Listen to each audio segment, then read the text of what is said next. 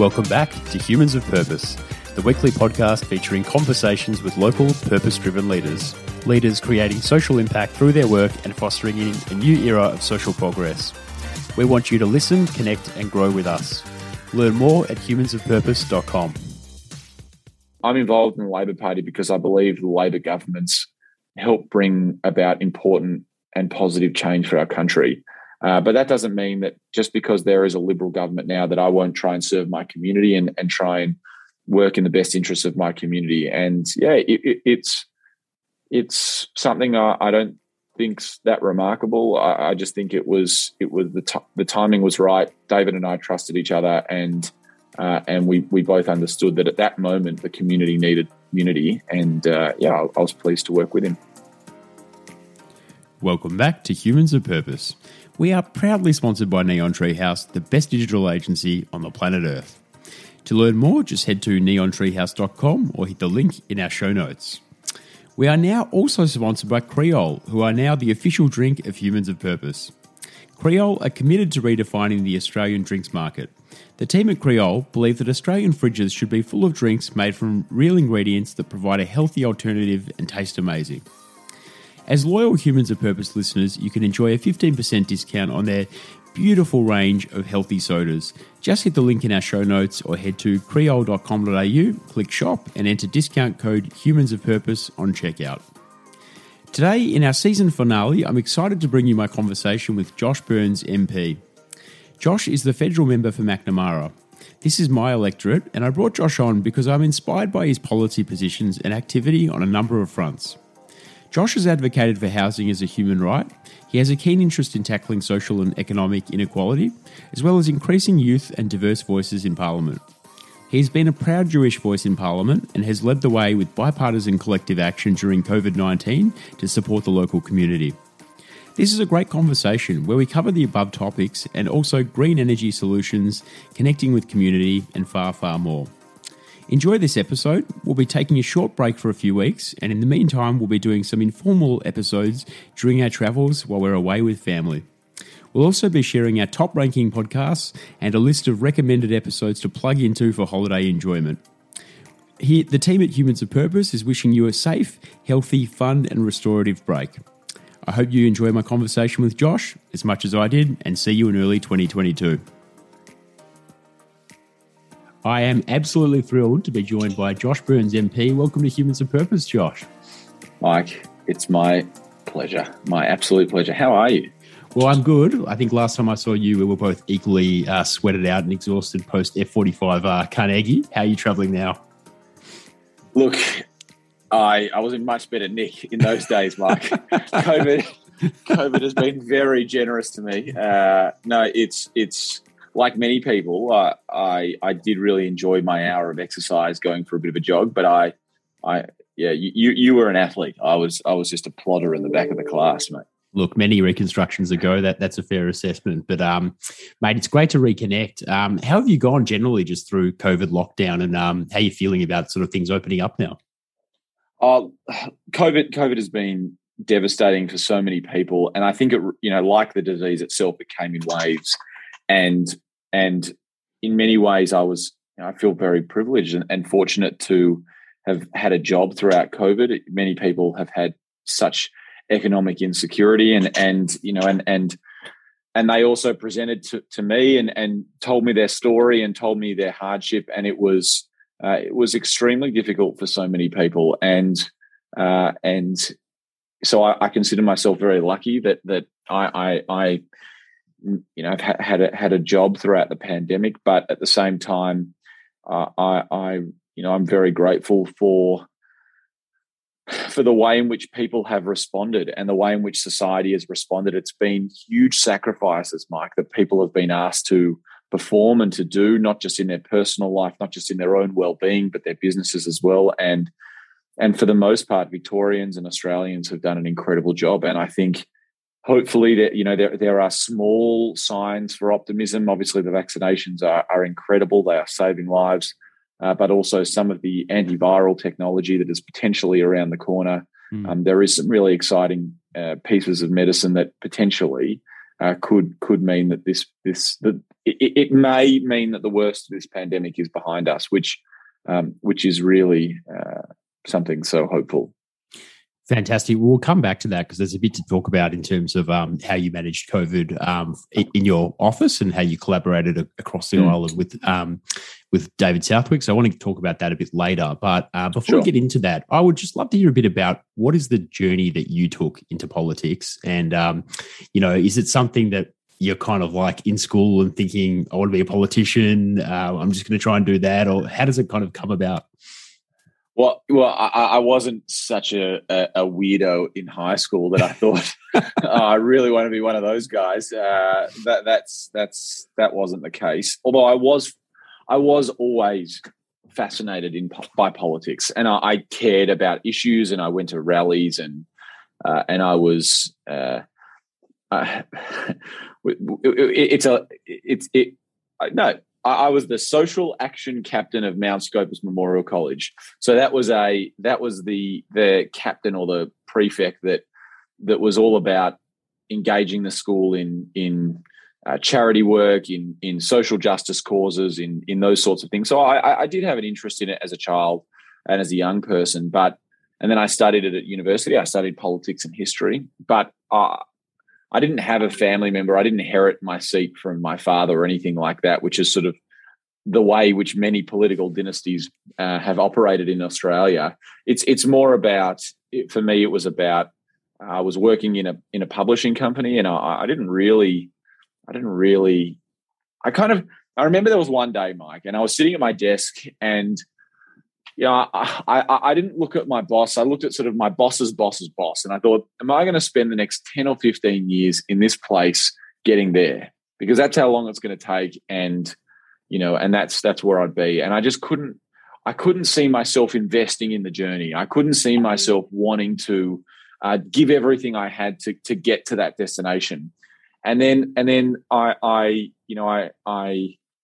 Um, wrote my local MP a, a, an email saying I'm just a young guy interested in politics and willing to come and be involved in whichever way, shape, or form. And and I, I remember sitting there thinking, you know, would I want to spend the next 10 or 15 years getting somewhere in politics? Would I want to be on that journey? And it didn't matter the fact that I literally started at the very bottom. I, I, st- I was, you know, I was a not much more than a courier uh, in my early days. Uh, doing admin and uh, and printing the papers and stuffing the envelopes. But it was it was the start of a journey, and I was willing to. I wanted to just be a part of politics. I wanted to be a part of of the debate. I wanted to be a part of uh, policy discussions and ideas, and I wanted to be a part of uh, potentially being involved in progress and and uh, and societal change. And yeah, and and so I started as a volunteer, and because I gave everything I had into it, I managed to then get full time work, and then I ran as a candidate in 2014 in an unwinnable seat in the state election, and then uh, I managed to get a job working for a guy called Dan Andrews, who I'm sure people would have heard of by now, uh, and uh, and then the opportunity came up to run for the seat of Macnamara, and it was a really difficult decision to say, yes, I want to do this, and all of the sacrifices that came.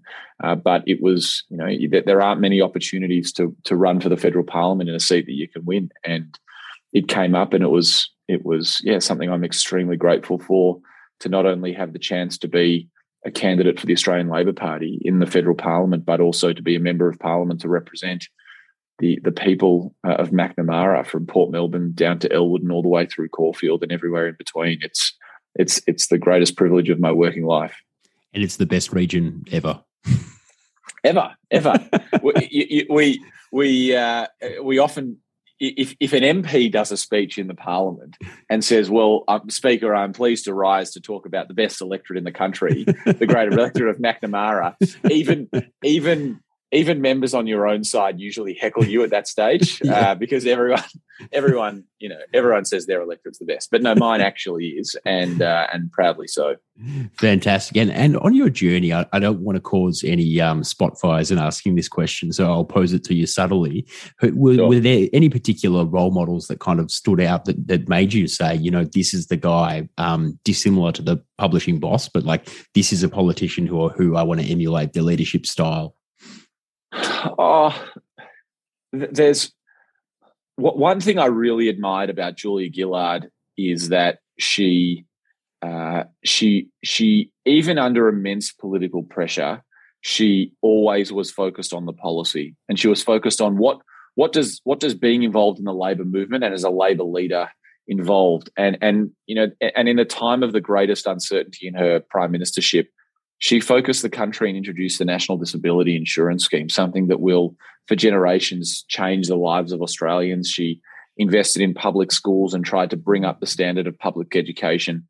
Uh, she did amazing things in office, and and that that was something that, as a young political staffer, I I, um, I was I was inspired by. And then, you know, of course, to work for Daniel Andrews, you you see someone who is is an incredibly hard worker, someone who uh, who cares deeply about uh, about using using government and what can government be there for, and and how can you you know he he he he used to talk about the gift of government, being gifted government, and and and uh, that's something I try and emulate a little bit in in that especially from opposition at the moment we we don't we aren't in government. It's been a long time since the labor party has been in government and Daniel Daniel talked to you know used to talk about not wasting a day and and having this precious gift from the people. And you know of course of course the pandemic has been extremely stressful and people will have strong opinions about about different public health rules and whatnot. But I learned from Daniel Andrews that government is about doing things and uh, and yeah it's it's a privilege to be in government. And and that's something that I hope one day uh, I'll get to serve in an upcoming future Labor government and, and potentially in a in a significant role in that.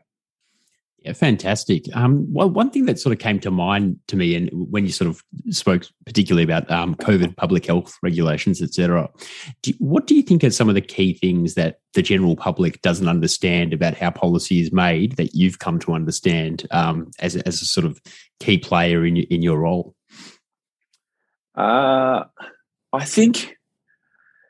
I mean, uh, government is government is a clunky, big organisation. The wheels of government move very, very slowly, and uh, and and it requires it requires political pushes in order to make things happen. And uh, with political will, I think we saw throughout the pandemic how quickly government can make things happen. One example, right, is is that the federal government had this plan over the next 10 years to be able to introduce telehealth to Medicare, which is the consultation with doctors, not face to face, but via either Zoom or on the phone. They did it in 10 days in the care, in, in, in the pandemic.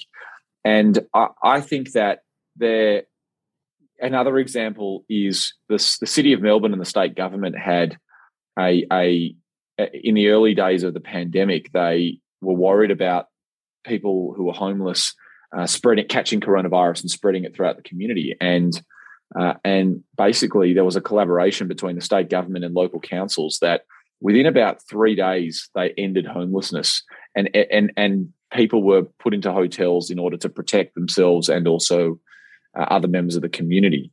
Now, obviously, that solution wasn't sustainable, and and I think the medi the telehealth, you know, there there are you know best medical practice would suggest that GPs and doctors need to be able to inspect and treat and see patients. But they are two examples of of how government can get things done quickly if there is the political will. And I think sometimes the public service and, and politicians were were, were uh, actually let me rephrase it. I think the pandemic really shook the foundations of public servants and politicians in a way that forced them to get things done quickly. And i think that that should be our aim not uh, you know not not in case of emergency but uh, gov- government shouldn't shouldn't be erratic, but it should be ambitious, and I think we can be. Well said. Um, you, you, did touch on homelessness there. I'm sort of keen to explore um, a bit about the housing market in Australia and sort of the current. There's an excellent four corners a few weeks ago on the state of um, housing affordability or lack thereof, um, and maybe homelessness being a result of that, or people just being in very difficult living situations. Do you consider um, housing to be a fundamental human right? Well, it's a it's a good leading question. Uh, I, have I've written that it should be, and I've written that that uh, that we should legislate in Australia to make housing a human right because I think it would lay it would add a layer of accountability by government to help provide more housing for Australians. But let's let's so so that so my answer is it's it's it should be, and we don't really have the legal framework in Australia yet. Um, but let's take a step back you can't talk about housing in Australia without acknowledging that it that it's a spectrum, right? So on one end you have new houses and people who are looking to buy a home. Uh, you have renters. You have people who uh, live in subsidized housing, and then you have people who can't even afford that. But the price of all of them are affected by other parts of it as well. And the price of renting is affected by the cost of new houses, which is affected by uh, the cost of renting, which is, you know, which again has an effect on the cost of social housing and affordable housing, subsidized housing. We, we don't have enough homes in Australia, uh, and and the ability for Australians to get into the housing market is becoming dramatically harder and harder as each year goes on. Our, our, wages in Australia have stagnated, but the cost of housing has gone up astronomically. Now that's that's also meant that people who are earning higher incomes are being pushed into the rental market, and it's pushing up the price of rental properties. Now, COVID has been a big disruptor in some ways because there is less migration and less overseas disruption of our of our housing sector. Uh, but um, but money is also cheap. Interest, rates are very low mm-hmm. at the moment, mm-hmm. and that's meant that people are borrowing crazy amounts of money uh, and pushing up the price of housing. And there has been calls to increase the rates of uh, in interest rates, uh, but the Reserve Bank has made it clear that they are resistant to that over at least over the next year or so. Mm. So I think house prices are still going to increase over the next year or so. But they may stagnate. There may be a correction to the market, but ultimately, I still think house prices are going to go up faster than people's wages, which which is going to mean housing is less and less affordable. Uh, so I, I, I really worry about about what this means for younger Australians, Mike, because if you retire in Australia uh, and you are able to get into the housing market, the average in 2018, the average amount your of your net worth was around a million bucks. It was nine hundred eighty thousand dollars. So you would you would retire in about nine hundred eighty thousand dollars worth of you know assets minus liabilities. Um, but you know net net worth of you basically retire with a million bucks. Uh, if you didn't, that w- that was about forty thousand dollars, and so it's it's a huge wealth creator in this country to be able to own and pay off your own home. But if you don't get into the housing market by the time you're 35, you, you're basically locked out. And and with all of these extra pressures being put into the housing market, when you combine that with the fact that wages have stagnated, work has become less secure, casualized workers become more prominent, superannuation has become uh, has become um, harder to acquire for more people. Uh, we, we have the fastest growing cohort of homeless Australians right now, women over 55. And it's it's a pretty bleak picture. And and so I wrote about this and, and one of the suggestions was to make housing a human right because it would mean that governments couldn't turn people away from housing and, and the need for housing. Uh, and, and therefore it would require governments to build more houses. Um, but but I also wrote that government governments need to look at this issue and and and try and find ways for people to enter into the housing market to make rentals more secure, to provide more affordable and social housing, uh, and and certainly more housing for those people who are who are experiencing domestic violence or, or abuse in the home, um, it's it's essential to building up the rest of, of your life and the, and the rest of your um, security. So it's a big problem and it's one that isn't going to be fixed quickly, but it's one that I'm focused on doing something about in my career. And no doubt that it's um, dramatically increasing inequality and it's hurting those groups that are the most vulnerable already. It's not so much a problem. If you can afford to be in the housing market at any stage, you're going to be fine. But the way things are trending, there's a lot of people who are going to be suffering. So, you know, they talk about solutions like social housing, but um, potentially supply side issues as well, like just not enough um, property at market or not enough stock.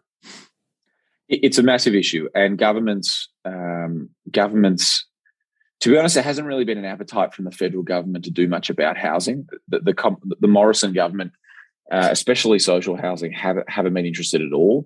They have done some things to help build. They've got this. They've got this.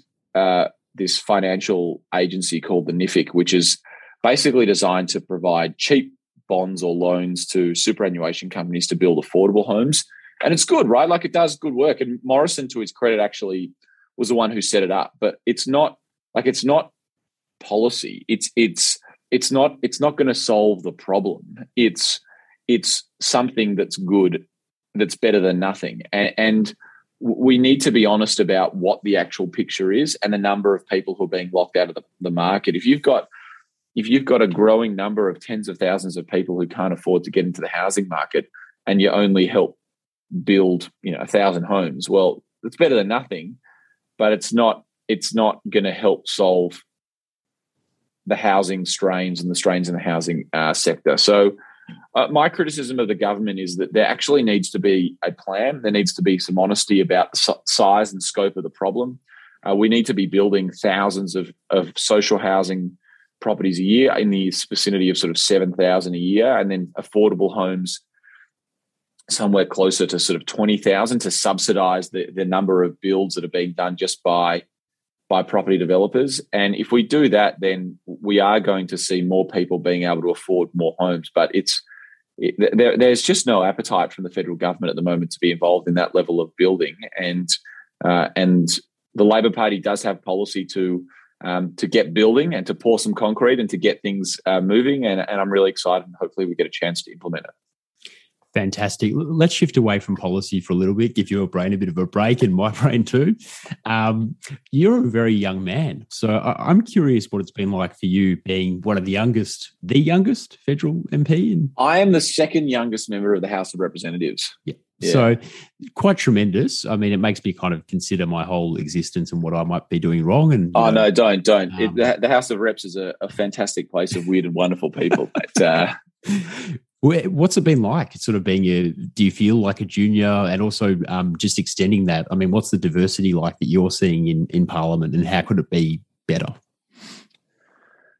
Well, so there's a few things in there. I mean, I mean, it's it's a privilege to be a member of Parliament, and and I, you know, when I when I speak in the Parliament, I I don't just speak for myself. I speak for the people that I represent, and I I try to reflect their uh, their wishes and their their views and their ideas as much as I possibly can. And and sometimes you know you have to you have to be honest with people, and there are disagreements with people. I mean, you know, I've I've, I've had people writing to me complaining about vaccinations, and I just I, you know I just fundamentally disagree with that, and I, have been honest about that.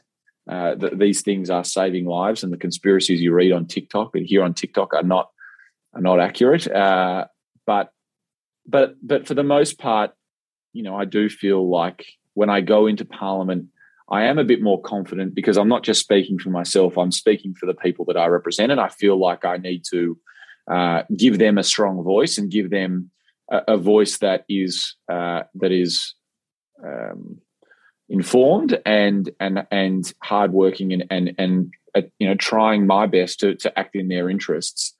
Uh, and in terms of diversity, I, I think we the parliament's certainly improved, uh, but there's there's a long way to go. I think we, I think we, we are still not entirely reflective of the diverse multicultural parts of Australia. I think we we're you know the Labor Party is doing a pretty good job on on on that. Uh, we're, we're we're almost at parity on gender equity, um, but there are parts of society that that aren't as represented in the federal parliament. And I think it's, you know, but there are some fantastic candidates at the upcoming election that I think if they are elected will will, you know, they will make a profound difference for them and, and their communities. But so I think I think culturally and linguistically linguistically diverse backgrounds need to be better represented in, in the parliament. But uh, and, and, I think the Liberal Party has a big problem with gender equity. But uh, but on, on, the whole, I, would say that um, that yeah, that there has been improvements. There's a way to go. But into personally,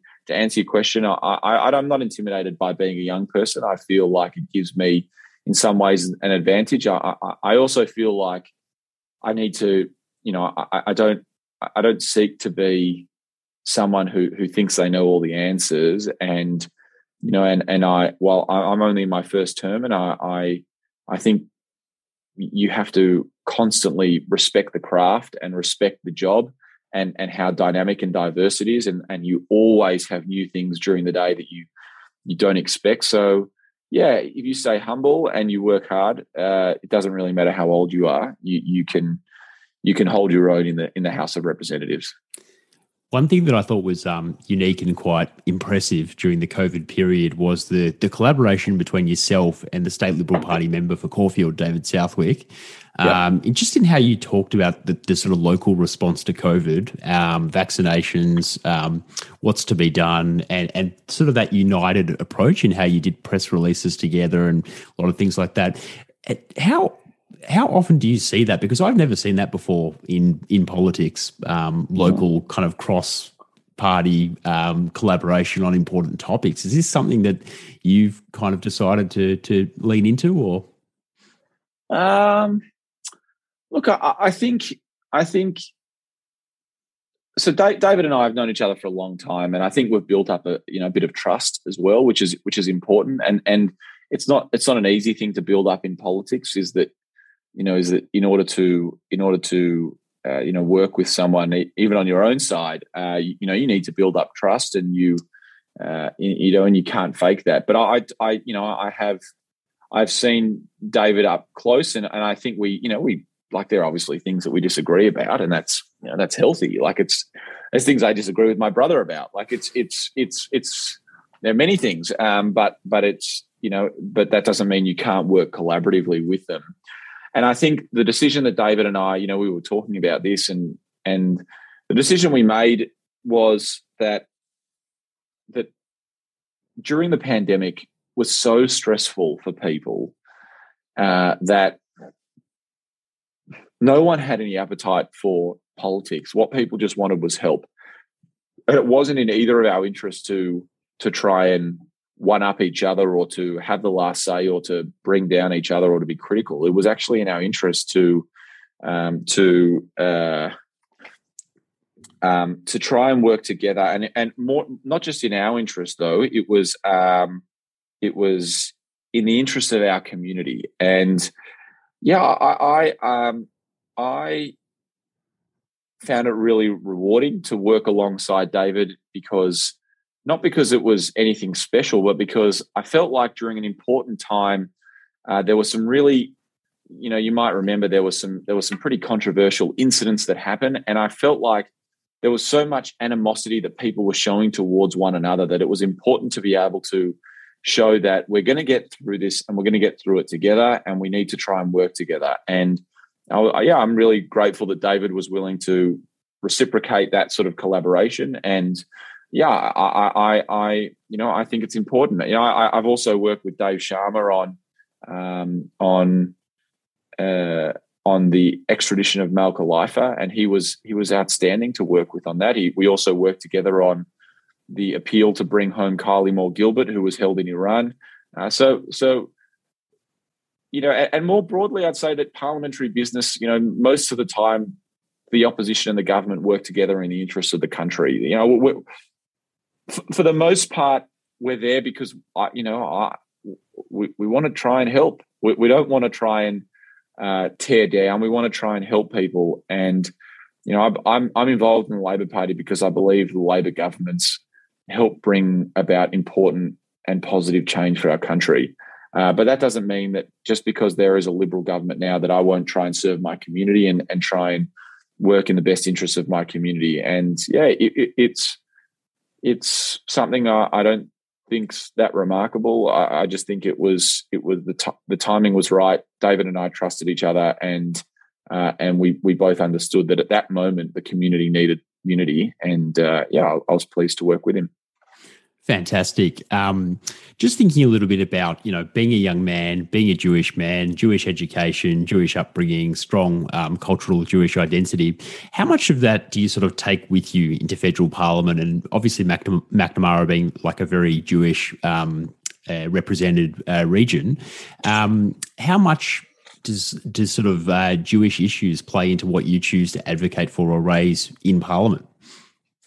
Um Look, I, am I'm, I'm a proud Jewish Australian, and I, I have never ever shied away from that. I never will. That's part of who I am, and it's part of my history and my family's history.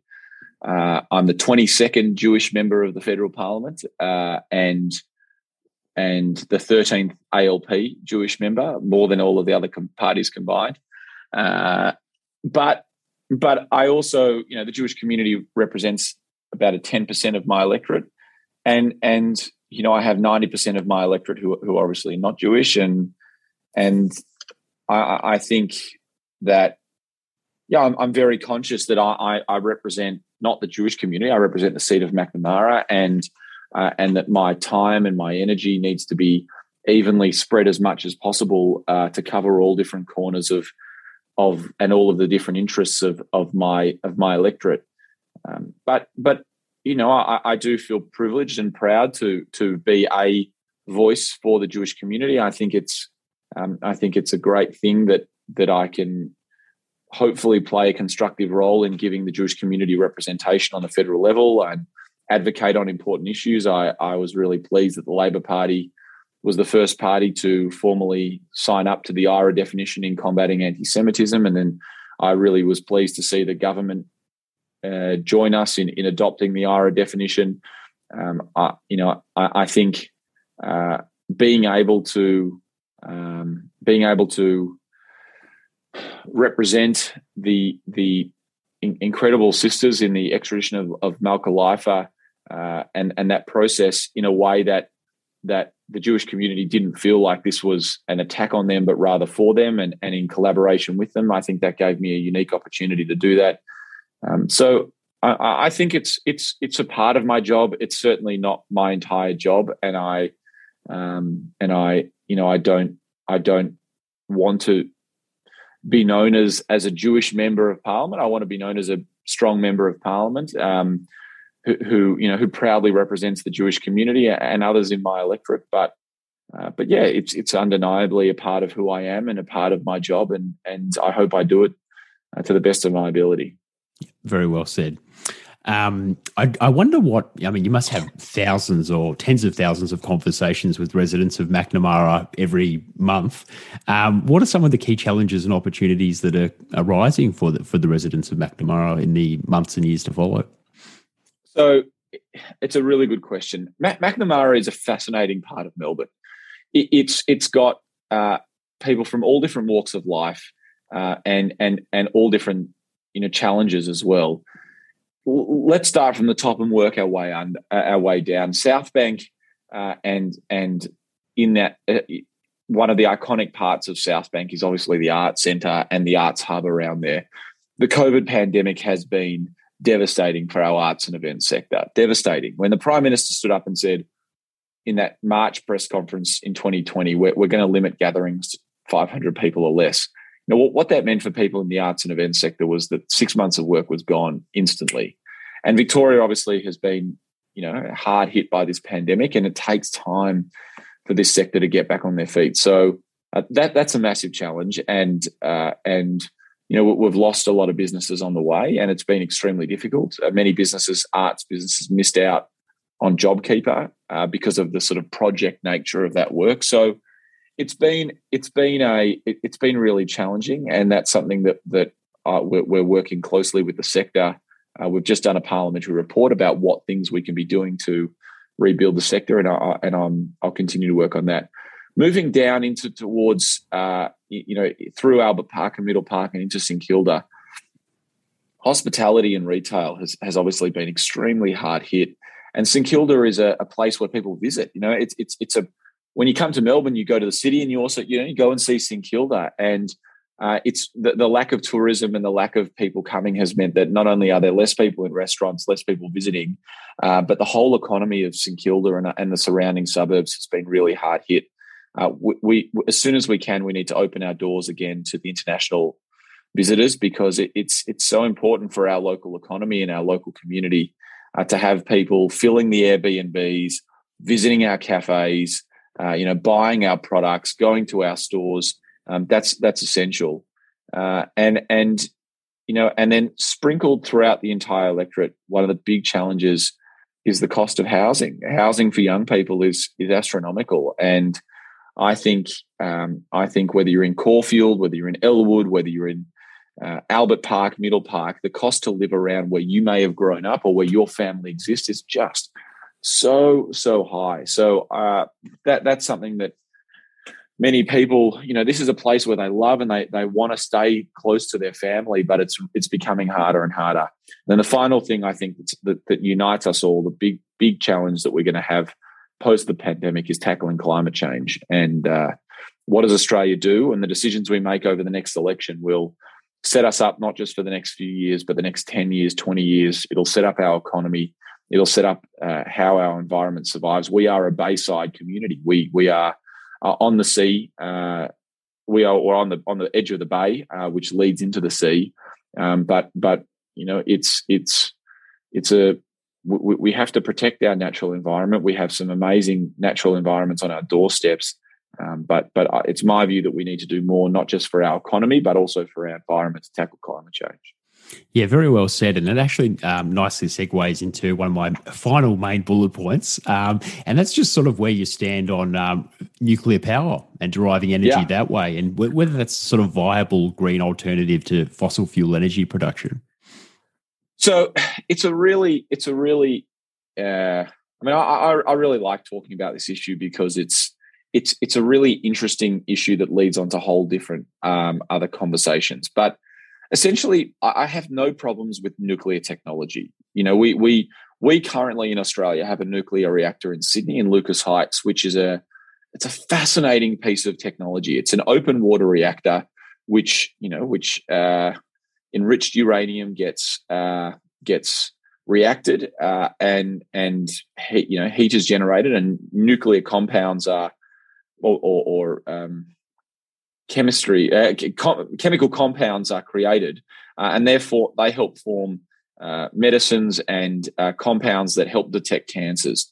So we already use nuclear technology in Australia to help treat people with cancer. It's it's it's fascinating, and I I've literally looked into this big, huge pool, and down the bottom is Australia's nuclear reactor. Right, so I have no issues with nuclear technology. Um, you know, it's used for good in Australia. Uh, my, my criticism with nuclear en- or, or, the idea of nuclear energy is is that it's so expensive, right? Mm. Like the amount it costs to to to build a nuclear reactor is is astronomical, and we would need a much bigger reactor than the one we have at Lucas Heights in Sydney. Um, we would need a what they would call a large scale nuclear reactor, which is you know it, it could cost between I mean South Korea are building them for the UAE for sort of six or seven billion dollars, but they're they're on the cheap, and these are not things that we would probably build on the cheap. These are these are things that we would build with all of the safety mechanisms in built into it, and you know it would cost in the vicinity of ten to twelve billion dollars, you know potentially more. Uh, they take a long time to build. You're talking about ten to fifteen years. Um, so so I I I think that yes, it is a low emission technology. Uh, yes, there are other countries around the world that are using it, but they also made decisions a long time ago to invest in nuclear technology. So my criticism of it is not that it's not it's not useful or a consideration. It's that it's just it would take too long to build, and it would be like how many Australians are going to want to increase their power bills by like fourfold, fivefold? It, it's it's like no one's going to volunteer for that. Mm.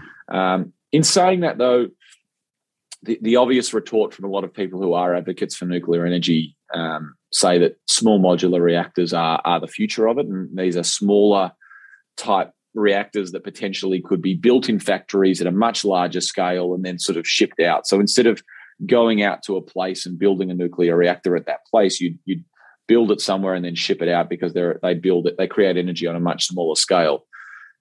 these are these have the potential of, of being interesting and of being you know we, we should observe them and see what what comes of them. Um, but but they are there's no example of small modular reactors currently being built at scale in any factory around the world and then shipped out and dramatically reducing the cost of nuclear energy. It just doesn't exist. Um, now, I, I, it's my view that we should keep an eye on that technology and see see what comes of it. But at this stage, you know, we, we need to transition away from fossil fuel energy. And the good news is, is that we have an option that is not only able to be installed far, far quicker, but it is uh, much, much cheaper to generate. And that is a combination of either wind power, uh, both onshore wind power and offshore wind power, and also large scale solar power, renewable energy. And both of them require firming capacity, which is basically, you know, it, it doesn't always. Chris Bowen says, um, you know, just because it doesn't rain all the time doesn't mean we don't have clean drinking water. Just because it doesn't, the sun isn't shining and the wind isn't blowing doesn't mean that we can't store energy. So we, you know, we uh, we need to help store energy by renewable uh, by renewable uh, generators. Uh, so you know, in batteries, in hydro, uh, and and uh, and use that um, as the capacity. Tasmania already is at 100% renewable energy with a combination of hydro and wind. South Australia is well above 60% renewable energy. Uh, Victoria is heading up towards 30, just over 30% renewable energy. New South Wales um, is is a bit further behind, but they've got a pretty big renewable energy program. Uh, the Northern Territory will get 50% by 2030. Like that, that, that's the future. And, and I think uh, nuclear energy is, is, has the potential if small modular reactors make it much cheaper for it to be a consideration, but we really don't need it at the moment. There are other options that are cheaper, cleaner, uh, and and uh, yeah, are available to us right now. Just to play the other side of the fence um, briefly, a common argument is that we just need to um, overnight shut down every coal power station um, in Australia and just transition mm. now. But um, what do you make of that, given sort of a lot of the alternatives are maybe not quite there yet or limited in their output or cost issues?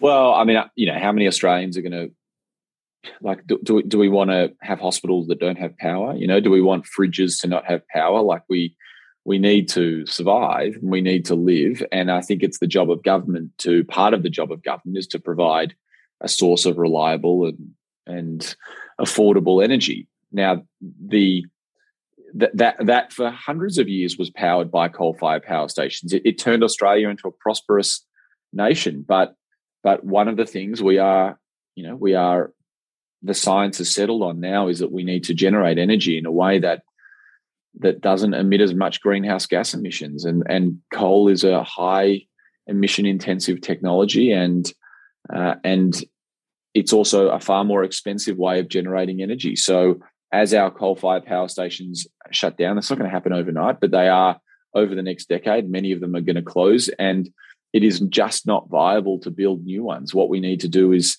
to have a plan to uh, introduce renewable energy at a rate where they can replace the, the coal fired power stations so that we can guarantee affordable energy, we can guarantee reliable energy, uh, and, and guarantee low emission technology energy. And that's something that requires leadership, but without being too cheeky, it also would require a federal government willing to have a national energy policy, uh, and uh, and and we don't have that at the moment. Very nicely said, my friend. Josh, um, been wonderful chatting with you as always. How can people um, connect with you and learn a bit more about your work? Well, the you can always check us out on all of the usual social media platforms. Uh, it's Josh Burns MP is the usual uh, the usual uh, tags or ats or whatever they are. But uh, yeah, otherwise otherwise you can feel free to give my office a call uh, or send me an email uh, if you Google me, um, you'll either find me or a mixed martial artist who's far scarier than me, who also has my name. But but uh, yeah, no, ha- happy to connect. And if anyone is interested in politics or getting involved in the next election, uh, by all means, reach out and, and we'll look forward to seeing you all in the hustings just give a quick uh, shout out to Josh. Josh's a fantastic website, joshburns.com.au. I've got two screens here, and I've got the real Josh Burns on the right, and I've got videos of the other Josh Burns out in the community on the left. So it's, it's double vision at the moment, but it's fantastic. Oh, you, you deserve a, a, a, strong drink after seeing both of them. mate, hang on for a second and we'll debrief, but thanks for coming on. Thanks, mate. If you enjoyed this episode, make sure you hit the subscribe button in your podcast player or the link in today's episode notes.